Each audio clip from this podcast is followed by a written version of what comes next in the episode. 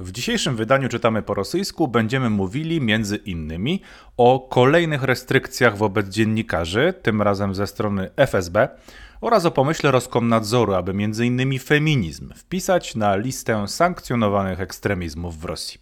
Będzie też o sprawach zwykłych ludzi. Zapraszamy do słuchania. Bartosz Gołąbek i Marcin Strzyżewski.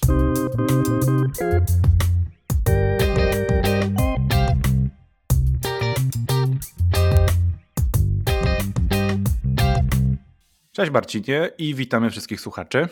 Dzień dobry Państwu.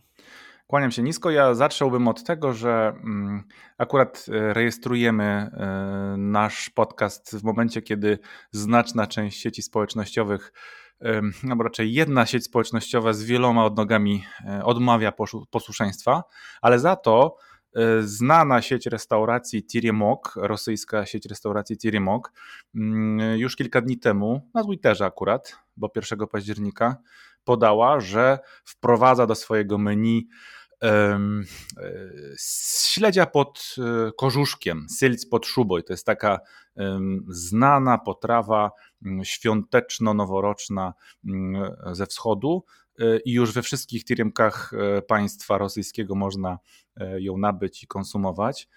Tieriemok nas nie prosił o tą reklamę, ale ja sam się poprosiłem o tą reklamę, bo urzekła mnie po prostu formuła. Zatem możemy zaczynać jesienne nagrania, skoro już śledzie pod szubą są w Tieriemku. Marcin dzisiaj zaczyna.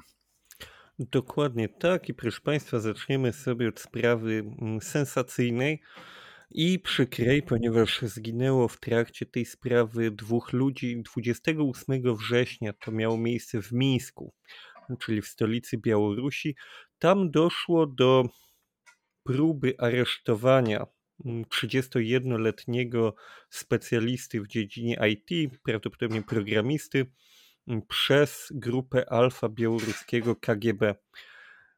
Według informacji oficjalnych, które podają w tej chwili czynniki oficjalne, ten człowiek był podejrzewany o działalność terrorystyczną i dlatego grupa białoruskiego K G B udała się pod jego adres. On sam, ten podejrzany, miał przygotować się na to spotkanie i spotkać funkcjonariuszy K G B z bronią myśliwską w rękach. Jednego z nich udało mu się zastrzelić, po czym ci funkcjonariusze odpowiedzieli ogniem i jego zastrzelili. W tej chwili żona tego człowieka, która była obecna przy tym zajściu, została aresztowana pod zarzutem współpracy z tym człowiekiem, pod zarzutem współudziału. I tutaj ta sytuacja jest pod bardzo wieloma względami mm, trudna i sensacyjna.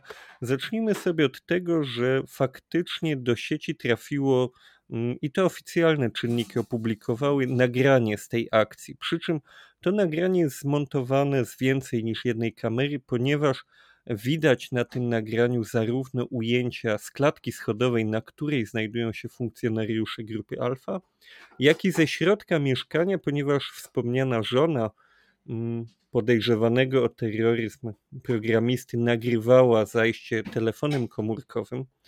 Na tym nagraniu widzimy, że grupa, nie wiemy jak dokładnie liczna, ale przynajmniej kilkuosobowa grupa K G B najpierw puka do drzwi, czy też uderza w drzwi i krzyczy.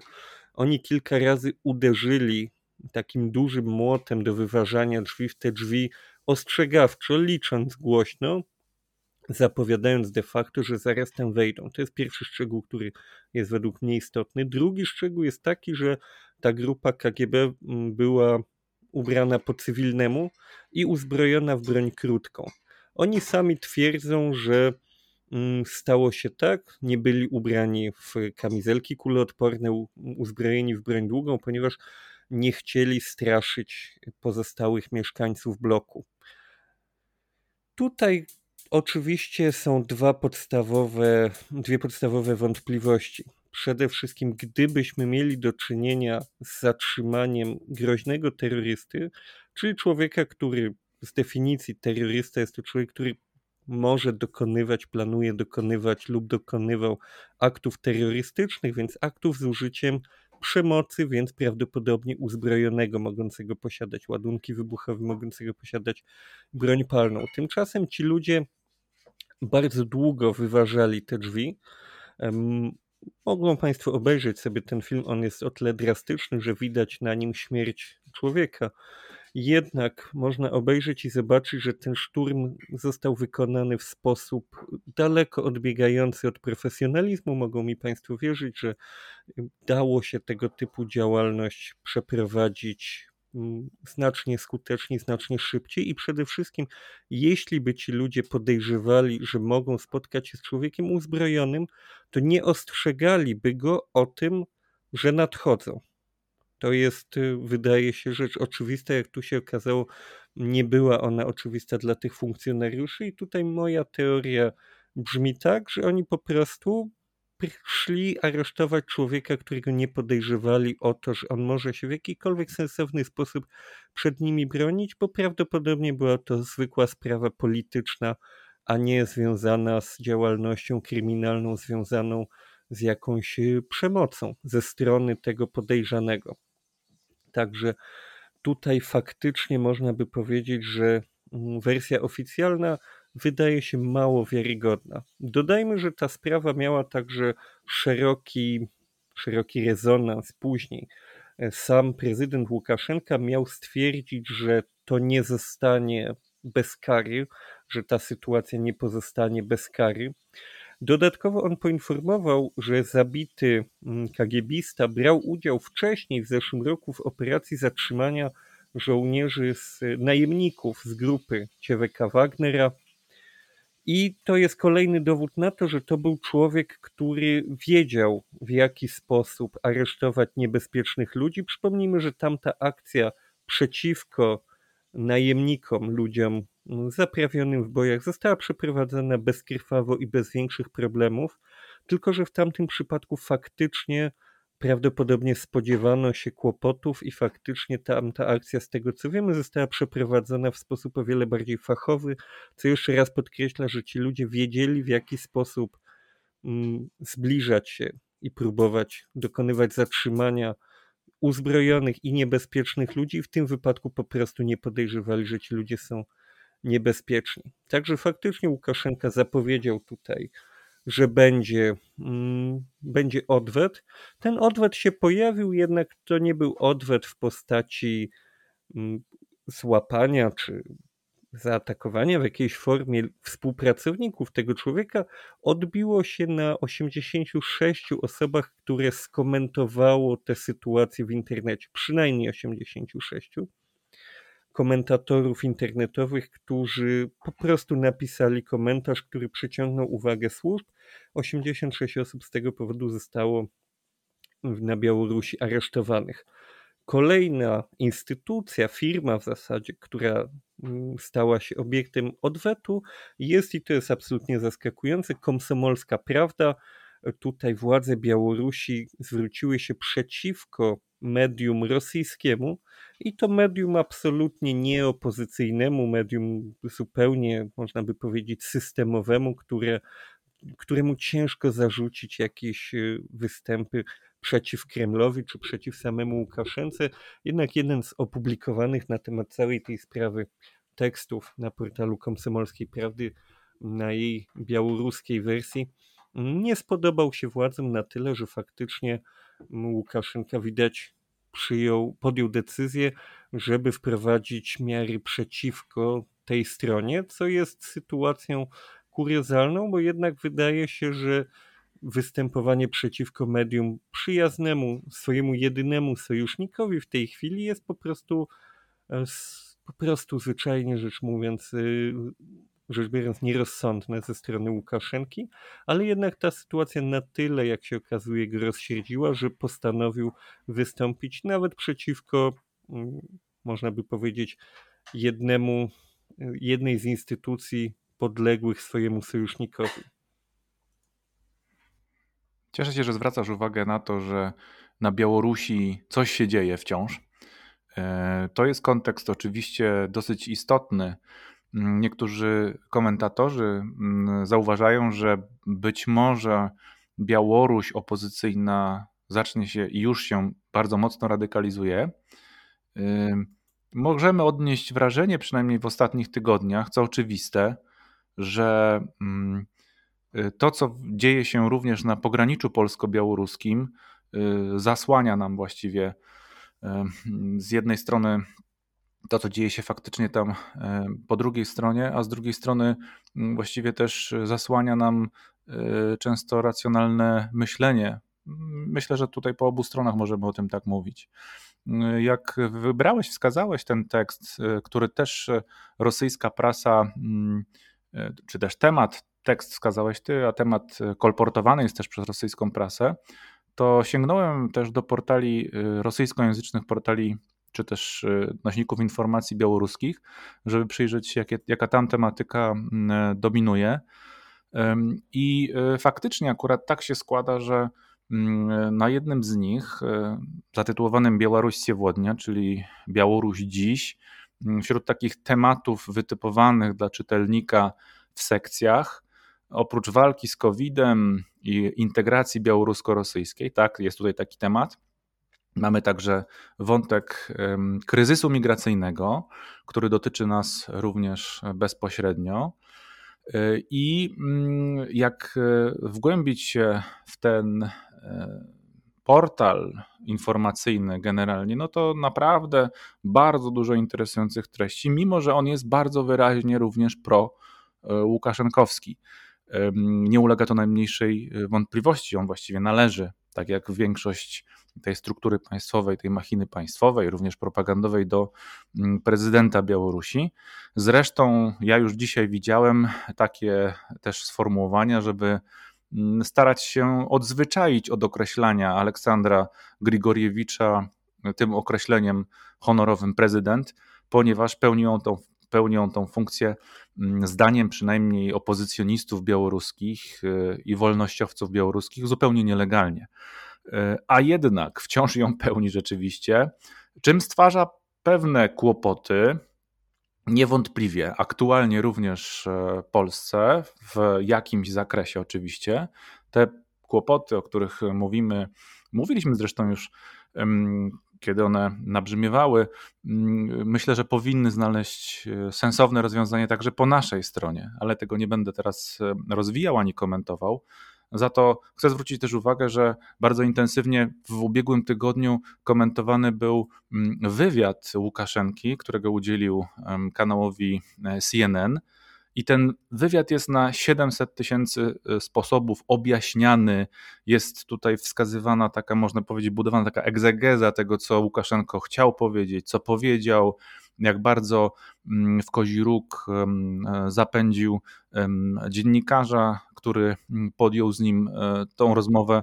Swoją drogą to bardzo interesujące z punktu widzenia pewnie historycznego będzie popatrzeć na, na, ten, na ten fragment dziennikarstwa grupy C N N z jednej strony, a z drugiej strony no faktycznie pytanie jest, czy potrzebujemy teraz słyszeć, co ma na myśli prezydent Łukaszenka, akurat w takim kontekście i tej sytuacji, w której znajduje się zarówno Białoruś, jak i no jakaś część Europy, Unii Europejskiej, w tym Polski, ze względu na to, co faktycznie przeprowadzane jest z tamtej strony i jak bardzo niegodnie w sumie już, summa summarum, traktowani są ludzie przerzucani z różnych części świata do Mińska, a później na polsko-białoruską granicę. Jeszcze pozwolę sobie dodać, że rzuciłem okiem i już ta liczba osiemdziesiąt sześć zatrzymanych osób w związku z tą sytuacją na, z powodu komentarzy w internecie wzrosła do stu szesnastu.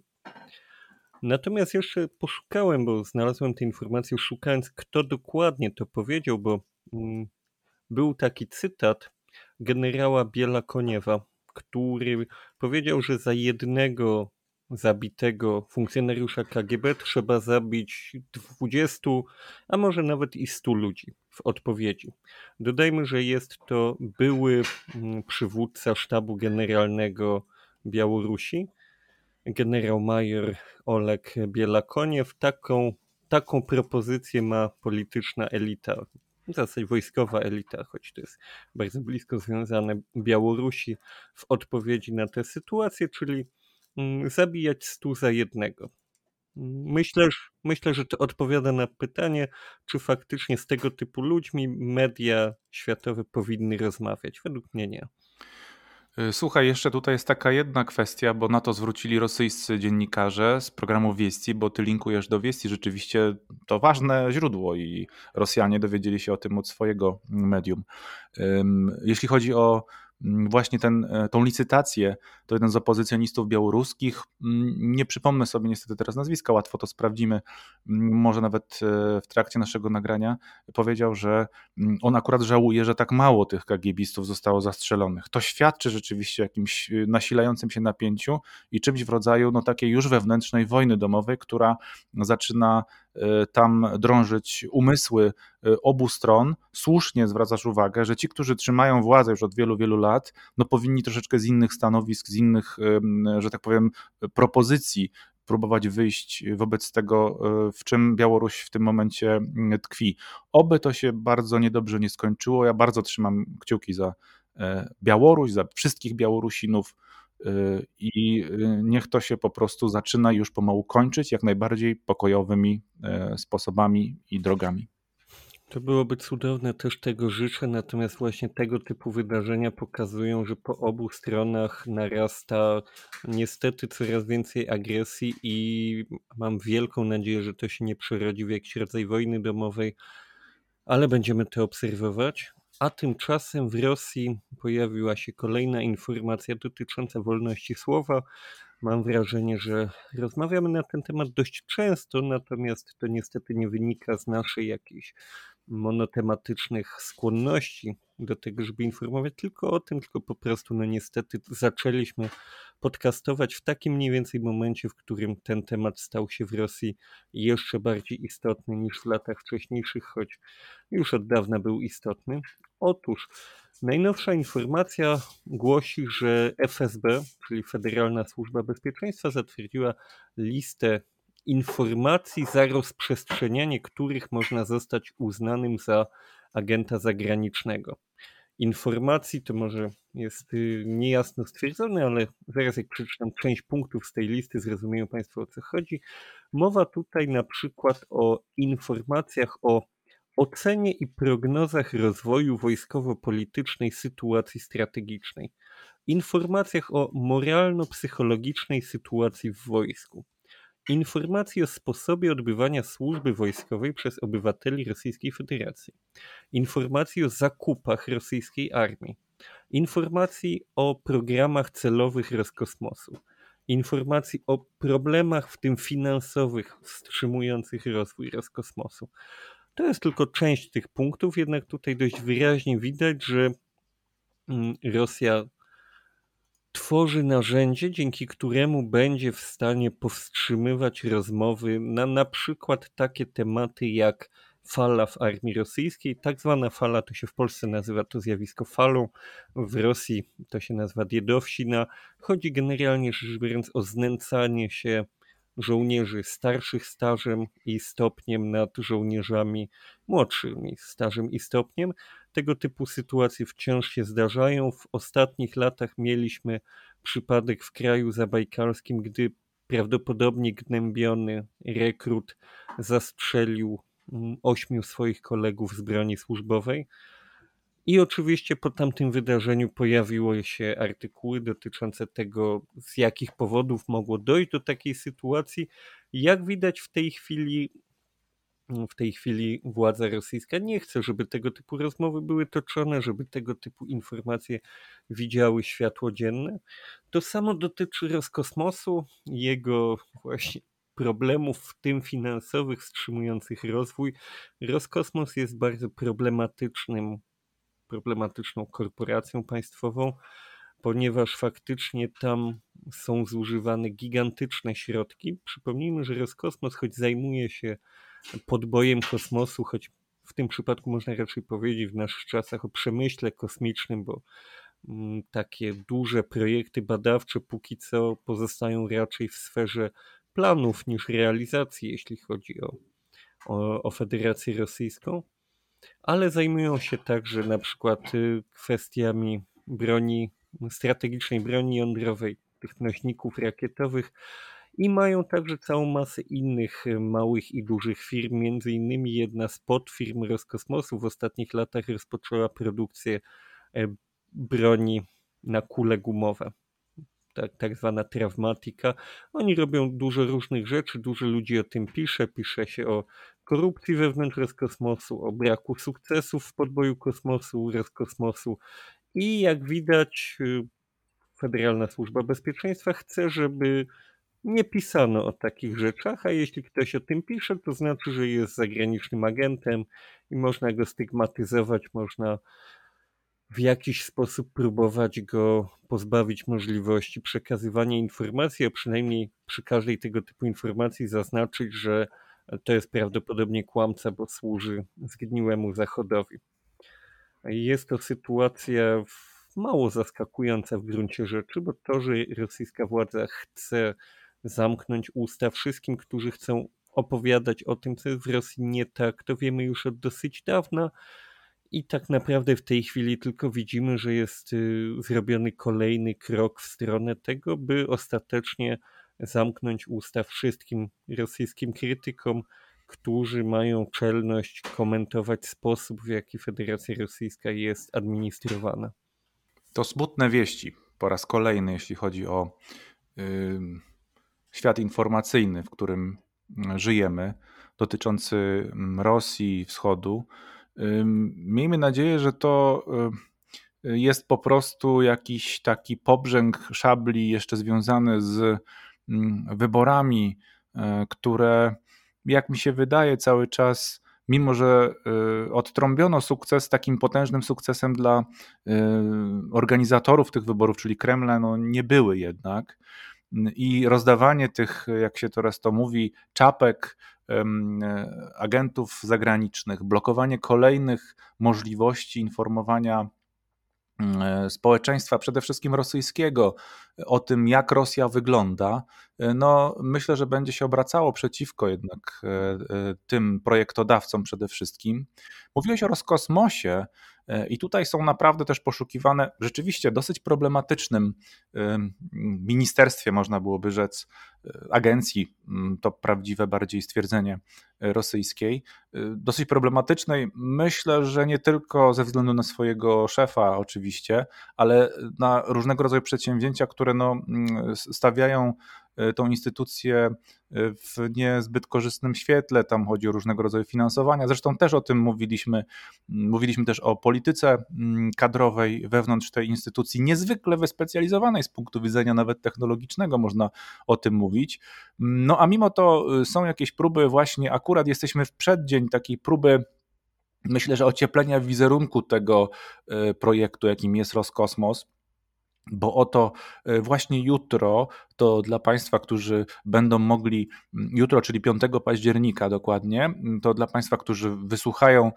naszego nagrania już dziś, dziś nocą, wcześnie rano, będziecie mogli Państwo śledzić niemalże na, na żywo rozpoczęcie projektu Wyzow, czyli wyzwanie, który jest w rzeczywistości pewnego rodzaju taką ideą kulturalno-oświatową z punktu widzenia właśnie Roskosmosu. Mamy tutaj do czynienia z transportem, przetransportowaniem na pokładzie M K S Sojuza M S dziewiętnaście, czyli takiego promu kosmicznego, między innymi znanej i dosyć popularnej oraz lubianej w Rosji aktorki, jako pasażerki właściwie, uczestniczki tego lotu kosmicznego, pani Julii Peresild.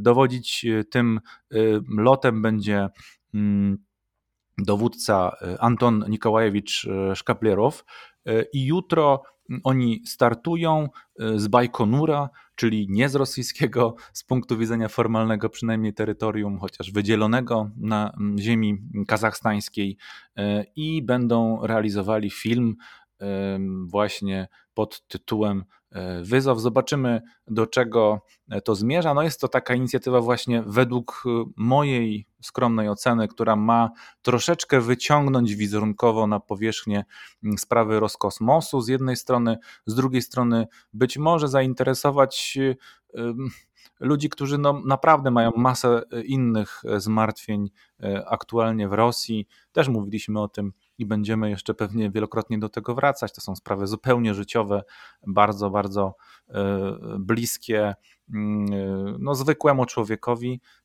z dala żyjącemu, z dala od spraw gwiezdnych, w dos- dosłownie i w przenośni, bo Julia Peresild na pewno do tych gwiazd współczesnego mainstreamu rosyjskiego należy. To faktycznie jest interesujące, warto to śledzić, zwłaszcza że taka, powiedzielibyśmy, turystyka kosmiczna ostatnio robi się modna. Możliwe, że jeszcze za naszego życia pojawią się tanie linie kosmiczne. Zobaczymy, jak się to będzie rozwijać, ale na razie wrócę na Ziemię, a konkretnie do podmoskiewskiego miasta Czechow, miasteczka. A tam się pojawiła historia dość smutna i o wiele mniej, mniejszej wagi niż te dwie wcześniejsze, ale jednak y, mam swój sentyment do czworonogów i tam niestety doszło do tragedii właśnie psiej, ponieważ w prywatnym przytułku Kudłata Dusza doszło do masowego zatrucia stu pięćdziesięciu psów, z których aż szesnaście zmarło, a sześćdziesiąt dalej jest w stanie ciężkim. Sprawę już bada prokuratura w tej chwili, natomiast administracja schroniska podejrzewa tutaj pomyłkę przy procesie produkcji żywności. Zwłaszcza że podobne zajście miało miejsce trzydziestego września, dzień później, w schronisku w Czelabińsku, gdzie podawano jedzenie tej samej marki. Lekarze, którzy badają, weterynarze, którzy badają te sprawy, mówią o objawach zatrucia fosforanami i informują, że prawdopodobnie wyniki badań tych psiaków mają być znane piątego października, czyli jutro. Tutaj to jest kolejny raz, kiedy można zwrócić uwagę na to, że faktycznie problem bezdomnych zwierząt w Rosji jest znaczący. Już kiedyś o tym opowiadaliśmy i faktycznie trzeba też powiedzieć, że te psy, które znalazły się w tej kudłatej duszy, i tak miały o tyle szczęście, że w przeciwieństwie do większości swoich bezdomnych pobratymców nie błąkają się po ulicy i faktycznie miały jakiś tymczasowy, ale jednak dom, bo tak jak mówię, sytuacja w Rosji, jeśli chodzi o bezdomne, bezpańskie psy, dalej jest ciężka. Wiesz co, sięgnąłem do statystycznych i takich danych twardych, jeśli chodzi o w ogóle schroniska dla zwierząt w Rosji, dla czworonogów w Rosji, bo faktycznie myślę, że ta sprawa nie jest odosobniona, po prostu o niej dowiedzieliśmy się dosyć szybko i jednoznacznie, do mediów przeniknęła ta informacja. I skorzystałem z takiego portalu specjalistycznego Weterynarnaja Żyźń.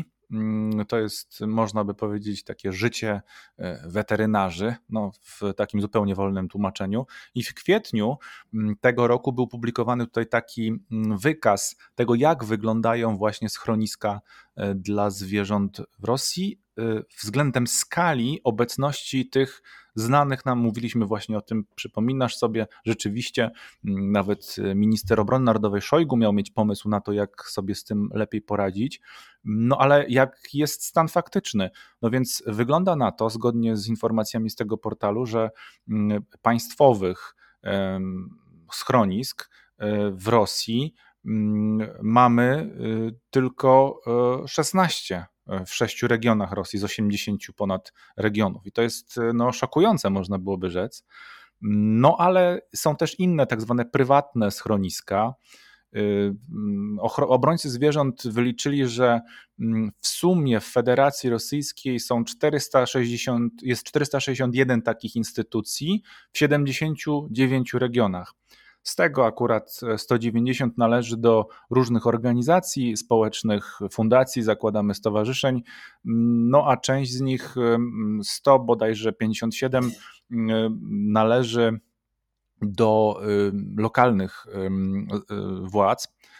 No i jest też kilka dziesiąt, a może nawet więcej niż kilkadziesiąt zupełnie prywatnych instytucji tego typu, ale cyfry, cyfry dotyczące ilości tych zwierząt, które wymagają opieki, jakiejkolwiek właściwie, bo to jest kwestia, o której można mówić, można pisać, można czytać, można kręcić filmy, zresztą takie filmy też powstają, dokumentalne, zachęcamy do ich oglądania, czyli tak zwane bradacie sabaki, bradacie, czyli bradiaci je dokładniej po rosyjsku mówiąc, czyli te błąkające się bezpańskie psy, więc ocenić to można tylko oszacować, ale jeśli te dane są faktyczne, no to liczba jest przytłaczająca. Wyliczono, że tych psów bezpańskich bez wliczenia samej Moskwy, potężnego miasta, jest w Rosji ponad sześćset sześćdziesiąt tysięcy. sześćset sześćdziesiąt tysięcy zwierząt bezpańskich, które jednak jakoś się muszą wykarmić, jakoś muszą przetrwać różne warunki atmosferyczne, także muszą jakoś funkcjonować. Oczywiście zakładamy, że również rozmnażają się najzwyczajniej w świecie, ponieważ nie są najczęściej sterylizowane, nie ma tego jak zrobić i nie ma temu komu tego zrobić, więc to są cyfry, które rzeczywiście przytłaczają i boję się po prostu, też jako wielki miłośnik czworonogów, że dochodzi do takich sytuacji po prostu z pewnego rodzaju, to jest hipoteza, no nie, nieuzasadniona żadnymi faktami oczywiście, że może dochodzić do tych zatruć zwierząt po prostu um, być może nawet już z, takiego, z takiej bezradności organizatorów tych, tych przytułków najzwyczajniej w świecie. Akurat tu zwróciłeś uwagę, R B K podaje, że dosyć sprawnie przeprowadzono coś w rodzaju śledztwa, wytypowano jaką karmę te, te, te zwierzęta nieszczęsne jadły. No i, i tutaj w zasadzie mamy takich wytypowanych no, jakby winnych, prawda, winnych zewnętrznych. No a myślę sobie niestety też, że w wielu tych instytucjach po prostu nie ma czym karmić, jak karmić tych zwierząt i może dochodzić do pewnego rodzaju takich ekstremalnych sytuacji. No i, i, i bałbym się czytać dalszych tekstów tego typu, więc no też dzięki, że, że go znalazłaś, bo, bo to ważne. Zwierzęta w Rosji i ich jakby i podejście do, do tych bezpańskich szczególnie. No jest to mm, przykra informacja. Też jak niestety na przykład w jednym z takich filmów dokumentalnych na kanale YouTube'owym Redakcja zauważono faktycznie problemy bezpańskich psów często są pomijane przez regionalne władze i samych mieszkańców, także dlatego, że tych problemów ludzi nierozwiązanych jest tak dużo, że problemy psów po prostu zwyczajnie schodzą na dalszy plan. Nie mam wielkich nadziei co do tego, ale jednak może będziesz miał weselsze tematy na drugą połowę odcinka.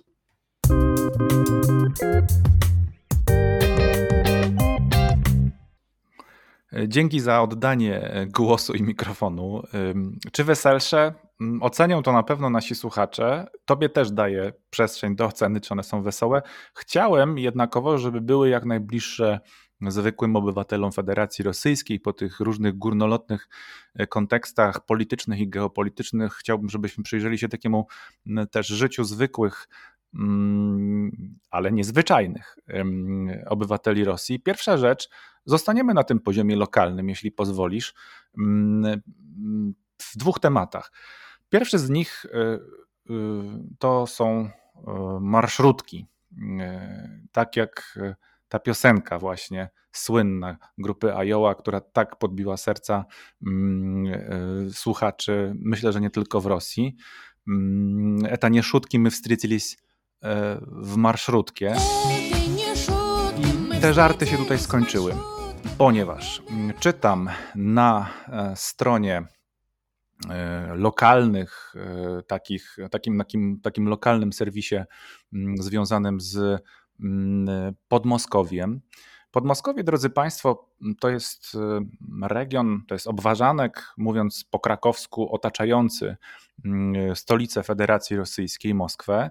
To jest taki pas w odległości około trzydzieści do trzydziestu pięciu kilometrów od Placu Czerwonego, tak byśmy to policzyli, w którym mieści się kilkanaście w sumie różnej wielkości, ale raczej mniejszych miejscowości. Można byłoby rzec troszeczkę tak przekornie i może przewrotnie, że tam pomału zaczyna się już prowincja rosyjska, taka głubinka, która jest jednocześnie częścią gigantycznej aglomeracji. Ale to Podmoskowie ma swoje municypalne czy też lokalne właśnie władze i ma też oczywiście lepiej lub gorzej zorganizowaną komunikację, która generalnie, jak dowodzą tego wszelkie statystyki i obserwacja tego, jak Moskwa się rozwija, po prostu służą te środki komunikacji temu, żeby dowozić sporą grupę mieszkańców różnych miejscowości właśnie podmoskiewskich do Moskwy jednak. Tam jest bowiem miejsce ich pracy, ich nauki itd., itd. Otóż co się wydarzyło w ubiegłym tygodniu?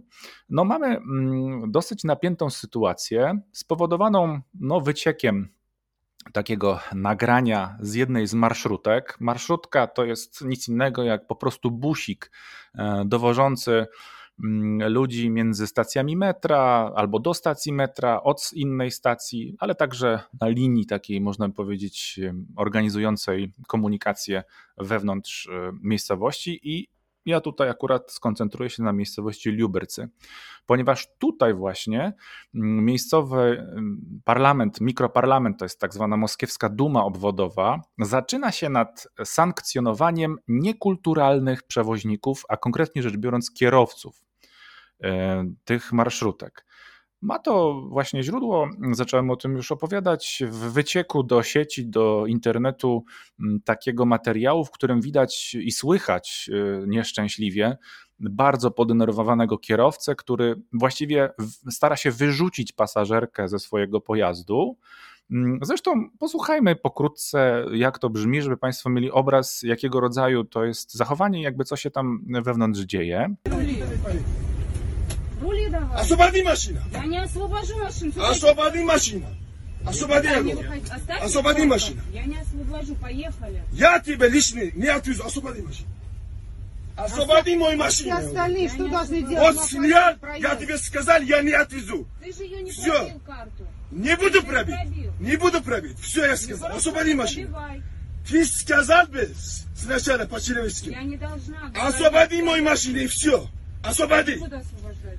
Rukami nie zastanę mnie, osobali. Osobili! No więc mamy do czynienia z właśnie takim dosyć jednoznacznym, ostrym podejściem kierowcy busika. Aswabadzi maszyna, czyli uwolnij, opuść mój samochód. Tutaj do sporu doszło prawdopodobnie w oparciu o nieskasowany albo właśnie skasowany bilet, niezapłacony przejazd, no coś tego typu. Rzeczywiście zachowanie kierowcy było bardzo takie, nawet byśmy powiedzieli, agresywne wobec jednej z pasażerek, przy czym na pewno ci z Państwa, którzy troszkę lepiej znają język rosyjski, mają z nim kontakt, usłyszeli, że to nie jest język rosyjski, nazwijmy go idealny lub bliski ideałowi. No i zbliżam się do sedna. Otóż rzeczywiście jest tak, wciąż jest tak i od długiego, długiego czasu jest tak w Rosji, szczególnie w potężnym mieście takim jak Moskwa, ale nie tylko, że kierowcami tych marszrutek, tych pojazdów, tej komunikacji właśnie, liderami tej komunikacji są osoby, które Rosjanami rdzennymi nie są. To są często emigranci z, właśnie z Azji Centralnej, lub zdarza się, tak jak chyba w tym przypadku miało miejsce to, z Kaukazu Północnego. Nierzadko oni bardzo słabo komunikują się w języku rosyjskim i na tym tle także dochodzi do nieporozumień. Deputowani tej moskiewskiej Dumy Obwodowej, albo raczej obwodu moskiewskiego, bardziej precyzyjnie to, to, to nazwijmy, twierdzą, że dochodzi do różnego rodzaju nadużyć w, tych, w tym transporcie. Właśnie jeśli chodzi o płatności. Niektórzy kierowcy nie uznają kart ulgowego przejazdu, inni nie podłączają terminala do zbliżeniowego naliczenia tego przejazdu i żądają od pasażerów opłaty gotówką albo kartą na nieznane konto. Mówiąc bardzo oględnie, sytuacja wygląda następująco. Kierowcy z daleka, nie moskiewscy kierowcy, często też nawet nie znający dobrze miasta, wożą w zaufaniu oczywiście to robią, no jednak wsiadając do takiego busika musi mieć zaufanie do, zaufanie do kierowcy. Wożą pasażerów, no i zdarzają się sytuacje stresowe, zakładam, że wynikające punkt pierwszy ze, z frustracji tych kierowców, być może nawet z przemęczenia, to punkt pierwszy. Po drugie, na pewno też ze słabej znajomości języka rosyjskiego. No po trzecie, też ze swoistego takiego innego nieco temperamentu niż ten, do którego przywykli w słowiańskich regionach Rosji miejscowi. Zresztą powoduje to także mimo wszystko pewnego rodzaju właśnie takie na tle kulturowym, także etnicznym. A problem polega też na tym, generalnie rzecz ujmując, że oprócz tego, że duma, ta moskiewska, raczej obwodowa duma tutaj w okolicy Moskwy próbuje sankcjonować kierowców i firmy, czyli w zasadzie usuwać ich z pracy. Zresztą ten kierowca, którego Państwo słyszeli, już zresztą tą pracę stracił. No ale czy ktoś przyjdzie pracować na jego miejsce? I czy to będzie kulturalny Rosjanin z krawatem i wypastowanymi butami, to trzeba sobie jasno to pytanie postawić. Taka sytuacja blisko ludzi, a jednocześnie no, w kontekście takim szerszym. Marcinie, jeździłeś na pewno nieraz marszrutkami. O tak, jeździłem i jeszcze nie raz będę jeździł i tutaj mam takie jedno poważne zastrzeżenie, że może pojawić się taka sytuacja, w której jeśli te pomysły zostaną wcielone w życie i wszyscy chamscy mm, kierowcy tak, takich tak zwanych marszrutnych taksi, to jest ta pełna nazwa, marszrutek, zostaną z pracy wyrzuceni, to może się okazać, że rosyjskie miasta zostaną dosłownie komunikacyjnie sparaliżowane.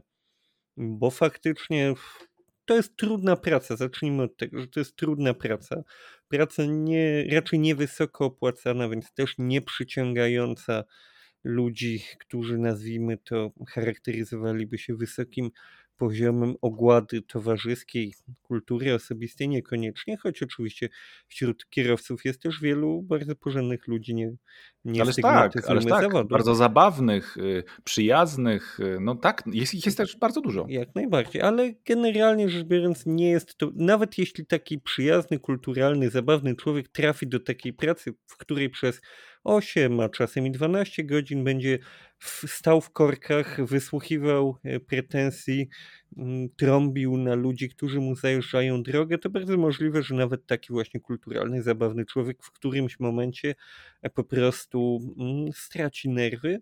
Wybuchnie. I, tak, i w myśl tych zasad straci pracę i się okaże, że faktycznie może się pojawić deficyt, jeśli chodzi o takich kierowców. A nie zapominajmy, że no, w Polsce także, to też nie, nie, nie bójmy się tego tematu, w Polsce także takie busiki zajmują ważne miejsce w transporcie publicznym, zwłaszcza jeśli chodzi o mniejsze miejscowości. Jest cały szereg, podejrzewam, że wręcz setki miejscowości w Polsce, w które bez tych busików po prostu nie miałyby kontaktu ze światem. Natomiast muszą Państwo wiedzieć, że Rosja i szerzej tereny postsowieckie są wyjątkowo mocno uzależnione od tej formy komunikacji. Nawet zdarzyło mi się czytać dogłębny raport na temat stanu komunikacji publicznej w rosyjskich miastach i tam się pojawiły informacje że, o tym, że w niektórych rosyjskich miastach w zasadzie cały transport publiczny opiera się właśnie na takich busikach. To oczywiście są skrajne przypadki, jednak są takie miejsca, są takie miejsca, to już jest szersze zjawisko, kiedy około połowy, dwóch trzecich transportu publicznego w mieście odbywa się właśnie w takich busikach. Prywatnych Związ... jednak, prywatnych firm, prawda? Prywatnych, tak, prywatnych, kierowanych właśnie często przez takich zarobkowych emigrantów, bo tak jak mówiłem, to jest, nie jest to wyjątkowo dobrze opłacana ani szczególnie łatwa praca. Można by użyć sformułowania praca niewdzięczna, więc faktycznie tego typu ludzie tutaj często ratują sytuację, bo no, nie, musi, nie musimy nikomu tłumaczyć, jak niesamowicie istotny jest transport publiczny, bo żaden zakład pracy nie jest w stanie jeszcze w naszych czasach pracować, jeśli pracownicy do niego nie dojadą i oczywiście część firm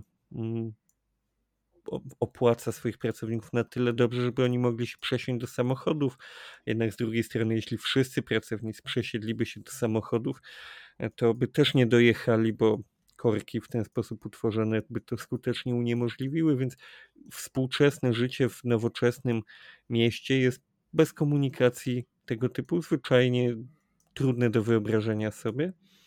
Więc zdecydowanie tak, poprawa jakości usług byłaby tutaj czymś sensownym.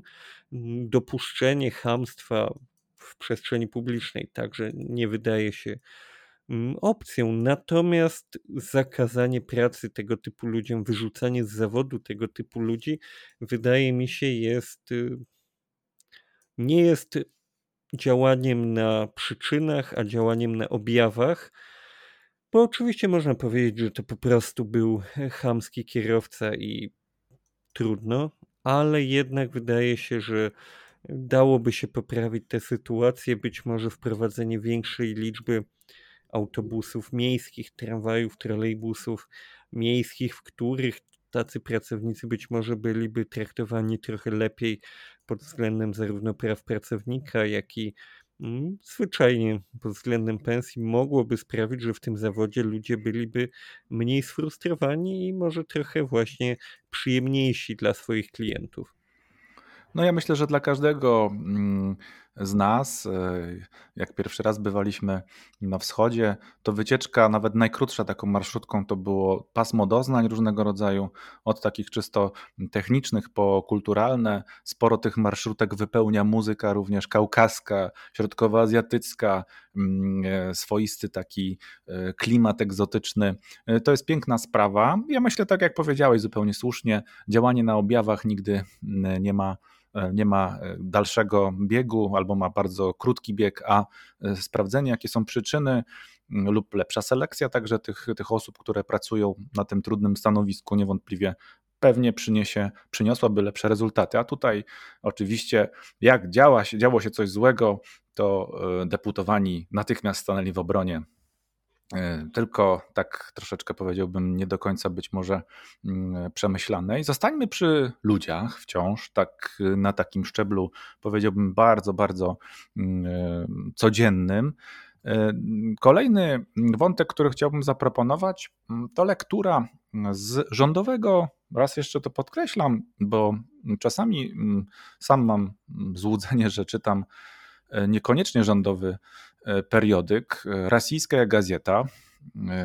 Oto okazuje się, że w tym czasopiśmie dwudziestego dziewiątego września pokazuje się artykuł w dziale społeczeństwo na temat dodatkowych poborów odbieranych od rodziców w szkołach. Chodzi głównie o Kaukaz Północny, Marcinie. Dawno nie byłem na Kaukazie i dosłownie i także w naszych podcastach, no więc nadrabiam trochę tą zaległość. No, stosunkowo niedawno rozpoczął się rok szkolny. On objął oczywiście całą Federację Rosyjską, w tym także regiony Północnego Kaukazu. I tam okazuje się, że mamy do czynienia z czymś, co nie jest wyjątkowe i myślę, że wielu naszych słuchaczy, których dzieci lub bliscy lub znajomych dzieci uczęszczają do szkół, znają dobrze. To jest po prostu no, swoista taka dodatkowa opłata na różne rzeczy w różnych szkołach i w różnych także regionach, myślę w Polsce. No, zrzucamy się po to, żeby po prostu naszym pociechom było wygodniej w tej szkole się uczyć. To są czasami drobne koszty, które ponosimy na jakieś dodatkowe, na dodatkową obsługę tych, tych dzieci w postaci jakichś kserówek, jakiegoś rodzaju, no po prostu takiego, takiej asysty. Być może, i tutaj zwraca uwagę na to właśnie Federacja Rosyjska, a konkretnie chyba lider absolutnie wszystkich list wyborczych tego kraju, Ramzan Ahmatowicz-Kadyrow. Otóż okazuje się, że jego opinia, która staje się prawem od razu niemalże, kiedy jest wyrażona, jest następująca. Absolutnie w czeczeńskich przede wszystkim szkołach, przede wszystkim w czeczeńskich szkołach nie ma takiej możliwości, żeby ktokolwiek ośmielił się pobierać właśnie, ściągać z rodziców jakieś dodatkowe pobory.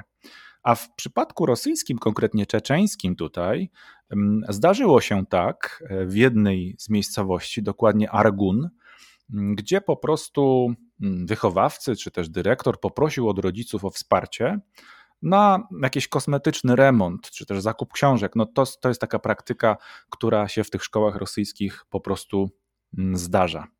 Według Kadyrowa to jest jakiś nieporozumienie, ponieważ ta szkoła powinna była być już dawno do remontu oddana i sfinansowany ten remont przez władze przynajmniej regionalne.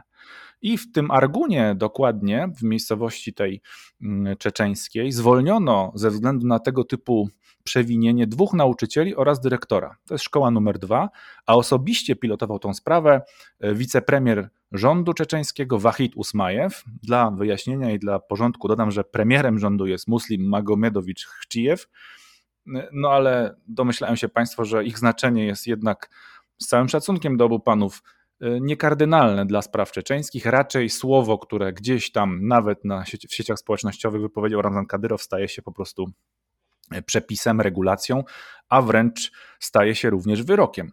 Dwóch nauczycieli i dyrektor e, zwolnieni.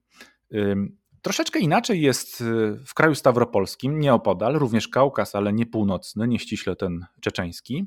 Tutaj z kolei gubernator kraju stawropolskiego Władimir Władimirow, to wszystko za rosyjską gazetą Państwu przywołuje, twierdzi, że problem jest złożony i że no sam daje środki jako ojciec swoim dzieciom na takie dodatkowe dofinansowanie ich szkoły. No są różne formy, są różne organizacje rodzicielskie, no, które przyjmują właśnie tego typu datki, no i kierowane są one na bardzo konkretne, na bardzo konkretne cele, jak właśnie na przykład odświeżanie sal, zakupy, drobne wyposażenia.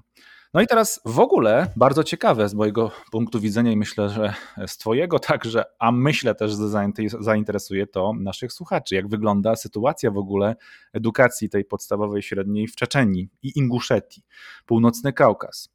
Otóż Państwo doskonale sobie zdają z tego sprawę i niejednokrotnie być może nawet u nas słyszeli o tym, że no akurat ten region w Rosji ma doskonały przyrost naturalny, tam się dzieci bardzo dużo rodzi. I to powoduje, że w tej infrastrukturze odświeżonej Czeczenii, tak prowadzonej taką e, bogatą ręką Ramzana Ahmatowicza-Kadyrowa, szkoły jednak są przeciążone. Najbardziej właśnie u niego w regionie e, i to są fakty, o których pisze rządowa rosyjska gazeta, dzieci uczą się tam na trzy zmiany. Ostatnia zmiana od piętnastej do dziewiętnasta dwadzieścia.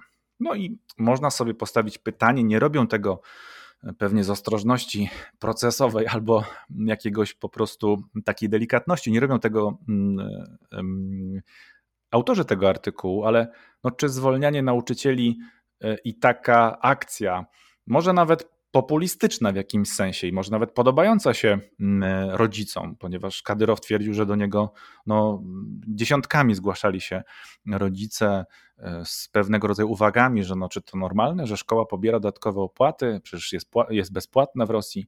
No, w każdym razie nie pytali Ramzana Ahmatowicza, przynajmniej nic o tym nam nie wiadomo, czy to dobrze, że małe dzieci, siedmiu-ośmioletnie uczą się do dziewiętnasta dwadzieścia w tak dobrze rozwiniętym regionie, a tak przynajmniej o nim chce mówić i, i myśleć Ramzan Ahmatowicz-Kadyrow. No a czy na to miejsce zwolnionych nauczycieli znajdą się nowi? Mam też pewne wątpliwości ja osobiście co do tego, patrząc również na inny przykład, no po prostu nasz rodzimy, czy nauczyciele tak łatwo się odnajdują do różnych przedmiotów absolutnie. Myślę, że wcale tak łatwo nie jest, nawet w dużych miastach. No i jako ciekawostkę swoistą i problem zwykłych ludzi, pewnego znanego regionu, w którym jego lider ma właściwie stuprocentowe poparcie swoich wyborców. Tak, dokładnie. To jest to, co, o czym już rozmawialiśmy w naszym odcinku wyborczym. dziewięćdziesiąt dziewięć przecinek siedem procent poparcia przy ponad dziewięćdziesiąt procent głosujących, którzy faktycznie pojawili się na wyborach, to jest wynik absolutnie niewiarygodny. Możemy być pewni, że w jakiś sposób on został podkręcony przez miejscową administrację. Natomiast problem szkół to jest problem bardzo szeroki. Tutaj w ogóle problemów w, w tym tekście jest związanych z tym tekstem, z tematem tego tekstu problemów Federacji Rosyjskiej jest bardzo wiele. Zacznijmy od tego, że faktycznie jeśli chodzi o szkoły, to, to nie jest ta sfera życia w Rosji, która jest odpowiednio dofinansowana. Tutaj można wspomnieć o danych sprzed dwóch lat, to był dwa tysiące dziewiętnasty rok, kiedy informowano na przykład, że dwa i pół tysiąca rosyjskich szkół działało bez systemu kanalizacji. pięć procent szkół rosyjskich nie miało kanalizacji. Pojawiały się różne w tym kontekście cyfry, na przykład dwa tysiące szkół bez ogrzewanej toalety, czyli z jakimiś wychodkami poza budynkiem, które nie były objęte w żaden sposób ogrzewaniem. Także to, że właśnie rodzice są proszeni o dodatkowe środki na różne potrzeby szkoły, wynika po prostu z tego, że tych pieniędzy brakuje. A tych pieniędzy brakuje, bo nie ma ich w budżecie. I to jest zastanawiające w kontekście Czeczenii, bo tu pojawia się kolejny problem, ponieważ Czeczenia w zasadzie, o czym niedawno opowiadałem na swoim YouTubie, żyje z dotacji federalnych. Około osiemdziesiąt procent budżetu republiki to są dotacje bezzwrotne z budżetu federalnego, czyli można by powiedzieć, że w zasadzie Czeczenia jest utrzymywana przez państwo rosyjskie, przez rosyjskiego podatnika, ale mimo to faktycznie tych pieniędzy brakuje chociażby właśnie na potrzeby szkół, co się przekłada na to, że rodzice są proszeni o więcej pieniędzy, a Ramzan Kadyrow, który jest w zasadzie swojego rodzaju lokalnym dyktatorem, oburza się prawdopodobnie dlatego, że uważa, co zresztą wielokrotnie podkreślał, że on uważa, że te pieniądze z budżetu federalnego im się po prostu należą. Jak widać, on uważa, że tych pieniędzy należy im się więcej na tyle, żeby akurat w jego republice tych pieniędzy na szkoły nie brakowało. Może ich brakować, jak widać według niego, w innych regionach kraju, natomiast u niego powinno być ich wystarczająco na tyle, żeby jego obywatele nie ponosili tych dodatkowych kosztów. I to faktycznie, tak jak mówię, ostatnio o tym opowiadałem też, ale mogli Państwo nie widzieć tamtego odcinka. Ja wysnuwałem tam taką dość zresztą łatwą do obronienia tezę, że Czeczenia istnieje na mocy swojego rodzaju kompromisu. Rosyjskie władze sprzymierzyły się z jedną z czeczeńskich frakcji, z klanem Kadyrowych, po to, żeby oni trzymali tam porządek, żeby nie pozwolili na to, by Czeczenia znowu stała się źródłem problemów, tak jak w latach dziewięćdziesiątych, na przełomie lat dziewięćdziesiątych i dwutysięcznych. Tu oczywiście mówimy o całym szeregu problemów, włącznie z aktami terroryzmu i to bardzo krwawymi aktami terroryzmu, które miały miejsce nawet w samej Moskwie. I faktycznie mm, Moskwa w ten sposób płaci Czeczeni, a konkretniej Kadyrowowi, za to, żeby ten porządek tam był. I jak widać, to działa na Kadyrowa w taki sposób, że on, mm, można by tu powiedzieć, chciałby, żeby jego republika była traktowana lepiej niż reszta kraju i chciałby, żeby tych pieniędzy było więcej niż w reszcie kraju. No więc rzeczywiście no, szkoły to, to, to bardzo ważny element każdego państwa, szkolnictwo, tak mi się wydaje. Tutaj w tej specyfice rosyjskiej no, mamy też różnorodne podejście takie kulturowe, no i tutaj się to też w jakimś sensie objawia. Myślę też, że niektórzy rodzice w Czeczenii szczególnie no, z pewnym szacunkiem takim i, i, i czcią niemalże podchodzą do kwestii edukacji swoich pociech i być może to też z tego wynika, no ale jednak dla czystości sprawy akurat w tym konkretnym przypadku Ramzan Kadyrow okazał się być radykalny i niezwykle skłonny do tego, żeby te korupcyjne, jego zdaniem, tak to należy założyć, gesty wykorzenić z Czeczenii. Chcę pozostać jeszcze przy kwestiach związanych z dziećmi, z wychowaniem dzieci. Otóż dwudziestego dziewiątego września w Moskwie, drodzy Państwo, o czym informuje nas również rządowy nośnik informacji, agencja TASS, ale rozlało się to po wielu mediach rosyjskich innych także.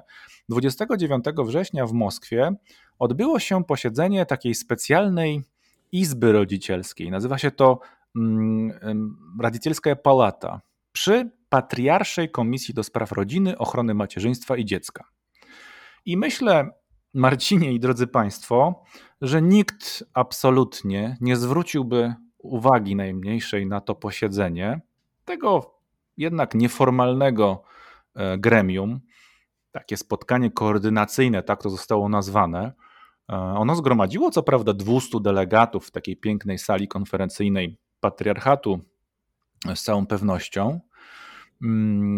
Tymi delegatami na tym spotkaniu byli przedstawiciele różnych ośrodków opinii, parlamentów lokalnych, parlamentu centralnego, nowej Dumy ósmej już oraz reprezentantów instytucji państwa. I myślę właśnie, że mało kto by zwrócił na to spotkanie uwagę, gdyby nie wyraziste, być może nawet szokujące dla wielu, także w Rosji, wystąpienie przedstawiciela instytucji państwowej, co prawda jednej z takich wewnętrznych podkomisji, to nie jest szef absolutnie tej instytucji, a mam na myśli Roskomnadzor, taka klamra, ponieważ co prawda nie mówiliśmy na początku, kiedy Marcin prezentował informacje na temat kolejnych ograniczeń wobec dziennikarzy, generalnie nam się kojarzy ten modus operandi państwa rosyjskiego właśnie z, Ro- z Roskomnadzorem. My mówiliśmy dzisiaj o F S B, ale jednak Roskomnadzor rozdaje glejty inostrannych agentów, właściwie z jego inicjatywy, z tej instytucji inicjatywy to się realizuje. To Roskomnadzor także występuje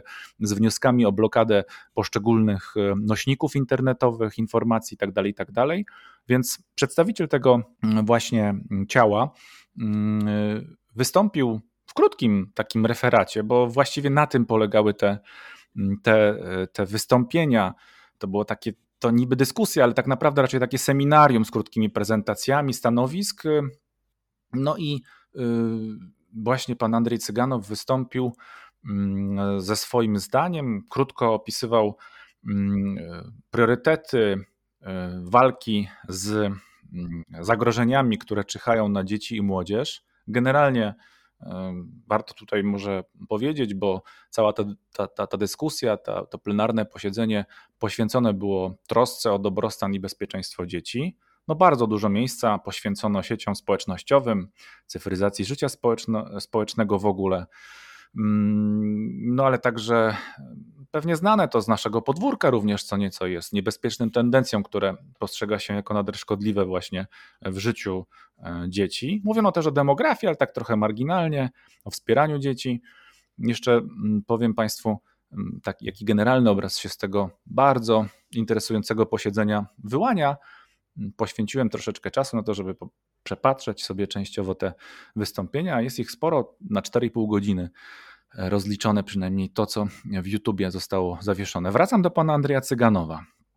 Otóż on zasłynął w, w ubiegłym tygodniu w internecie rosyjskim tym, co powiedział na tym spotkaniu i wskazał, iż sam wielokrotnie już na, na to zwracał uwagę, zwracano na to uwagę także gdzie indziej, być może nawet na tym spotkaniu ktoś gdzieś mu mówił, że tak zwana ideologia L G B T, radykalny feminizm, ruchy furry, czyli takie łączące zwierzątka z ludźmi oraz child free, czyli te środowiska, które postrzegają swoje życie w bezdzietności jako szczęśliwe, powinny być uznane, uwaga, w Rosji jako ekstremistyczne, na co, uwaga, też o tym mówiliśmy w naszych podcastach, wskazuje Strategia Bezpieczeństwa Narodowego z marca dwa tysiące dwudziestego pierwszego roku. Posłuchajmy zresztą pana Cyganowa w tej krótkiej frazie, żeby Państwo mieli jasność, że też niczego tutaj nie zmyśliliśmy.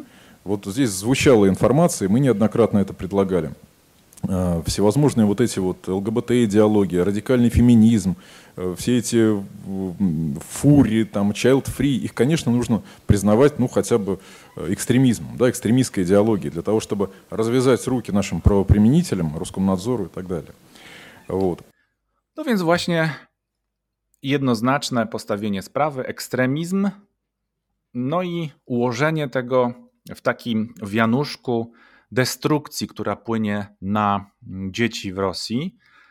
Podsumowując generalnie, jakbyśmy no, taką esencję tych wystąpień tutaj mogli wysublimować, można powiedzieć, że to wyglądało tak, że prelegenci mówili o wojnie duchowej, o wojnie z zachodnimi oponentami, sformułowanie oponent, tutaj też padało, nie partner, Zachód nasyca dzieci rosyjskie złem płynącym z sieci społecznościowych i wszystko to w tym duchu było realizowane, plus jeszcze ten ekstremizm ze strony ideologii L G B T, radykalnego feminizmu. Tutaj radykalny feminizm jakby nie został omówiony, tak trudno się tutaj w nim pewnie rozpoznać, jeśli chodzi o to, jak bardzo zagrażałby państwu rosyjskiemu. Uwaga, państwu rosyjskiemu.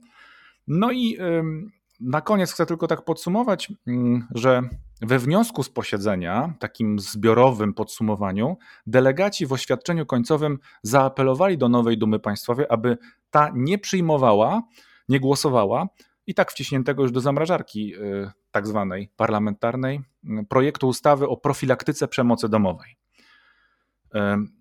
Bo przemoc domowa, ich zdaniem, akurat w tym projekcie przepisów prawa no nie godzi w bezpieczeństwo dzieci, ani matek, ani rodziny w ogóle. Tak, tak można byłoby z tego wnioskować. Oczywiście ja rozumiem, że w takiej ustawie można było przemycić też wiele niebezpiecznych z punktu widzenia innych być może kwestii przepisów, ale generalnie z całą pewnością i o tym dyskusji zbyt dużej nie było, chociaż też tak ogólnie powiedziano, że przemoc jest zła.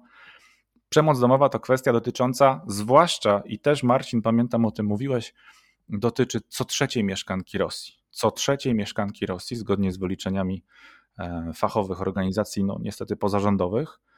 No a ta przemoc opisana w ustawie, albo raczej ustawa, zdaniem uczestników tego gremium, no po prostu przeczy tradycyjnym rosyjskim wartościom oraz narusza prawa człowieka. Jakby na to nie patrzeć, wygląda co najmniej dziwnie.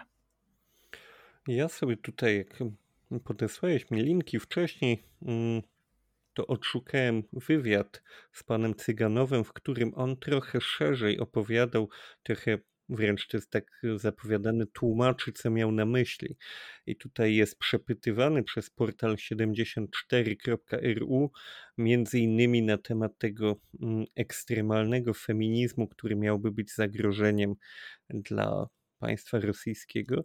Możemy zajrzeć trochę do głowy tego człowieka, bo na przykład został zapytany, czy jeśli feministka jest zamężna i urodziła dziecko, to czy ona dalej jest radykalną feministką.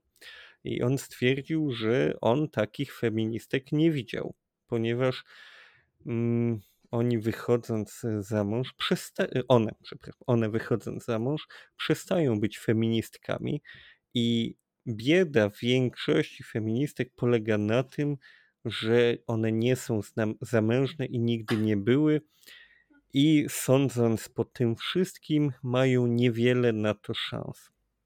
Ich to... można tylko żałować. Dobrze, to mocne, mocne, mocne powiedziałbym czyszczenie umysłu tego światłego urzędnika państwowego w Rosji.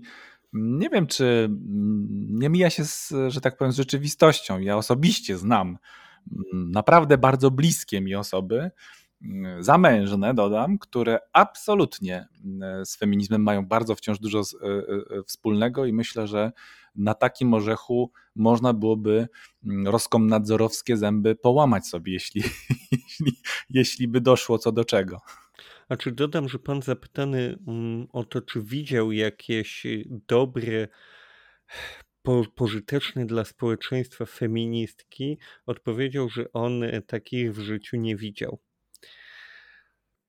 To jest to, to, to jest to, o czym wydaje mi się już tak, że kiedyś rozmawialiśmy, można tutaj i wiele tego typu spraw i tego typu dyskusji sprowadzić do tego, że mamy na świecie gigantyczną dyskusję obejmującą, jak mi się wydaje, ogromną część świata, może nie wszystkie, nie przesadzajmy, kraje świata, ale ogromną ich część, dyskusję pomiędzy ludźmi, którzy boją się tego, co jest nowe i tych, którzy akceptują to, co jest nowe. To jest dość naturalne, że są ludzie, którzy mają większą lub mniejszą tolerancję na zmiany. On, ten człowiek, Cyganow, także mówił sporo o tak zwanym właśnie ruchu child free, co oczywiście, jak Państwo sami beze mnie zauważyli, jest kalką z języka angielskiego od słów child i free, czyli wolny od dzieci. Czyli on bardzo mocno tutaj uderza w to, że ludzie, którzy świadomie nie chcą mieć dzieci z różnych powodów, wiemy, że takich powodów może być bardzo wiele, są czymś ekstremalnym, czymś ekstremistycznym, czymś, co właśnie zagraża porządkowi rzeczy.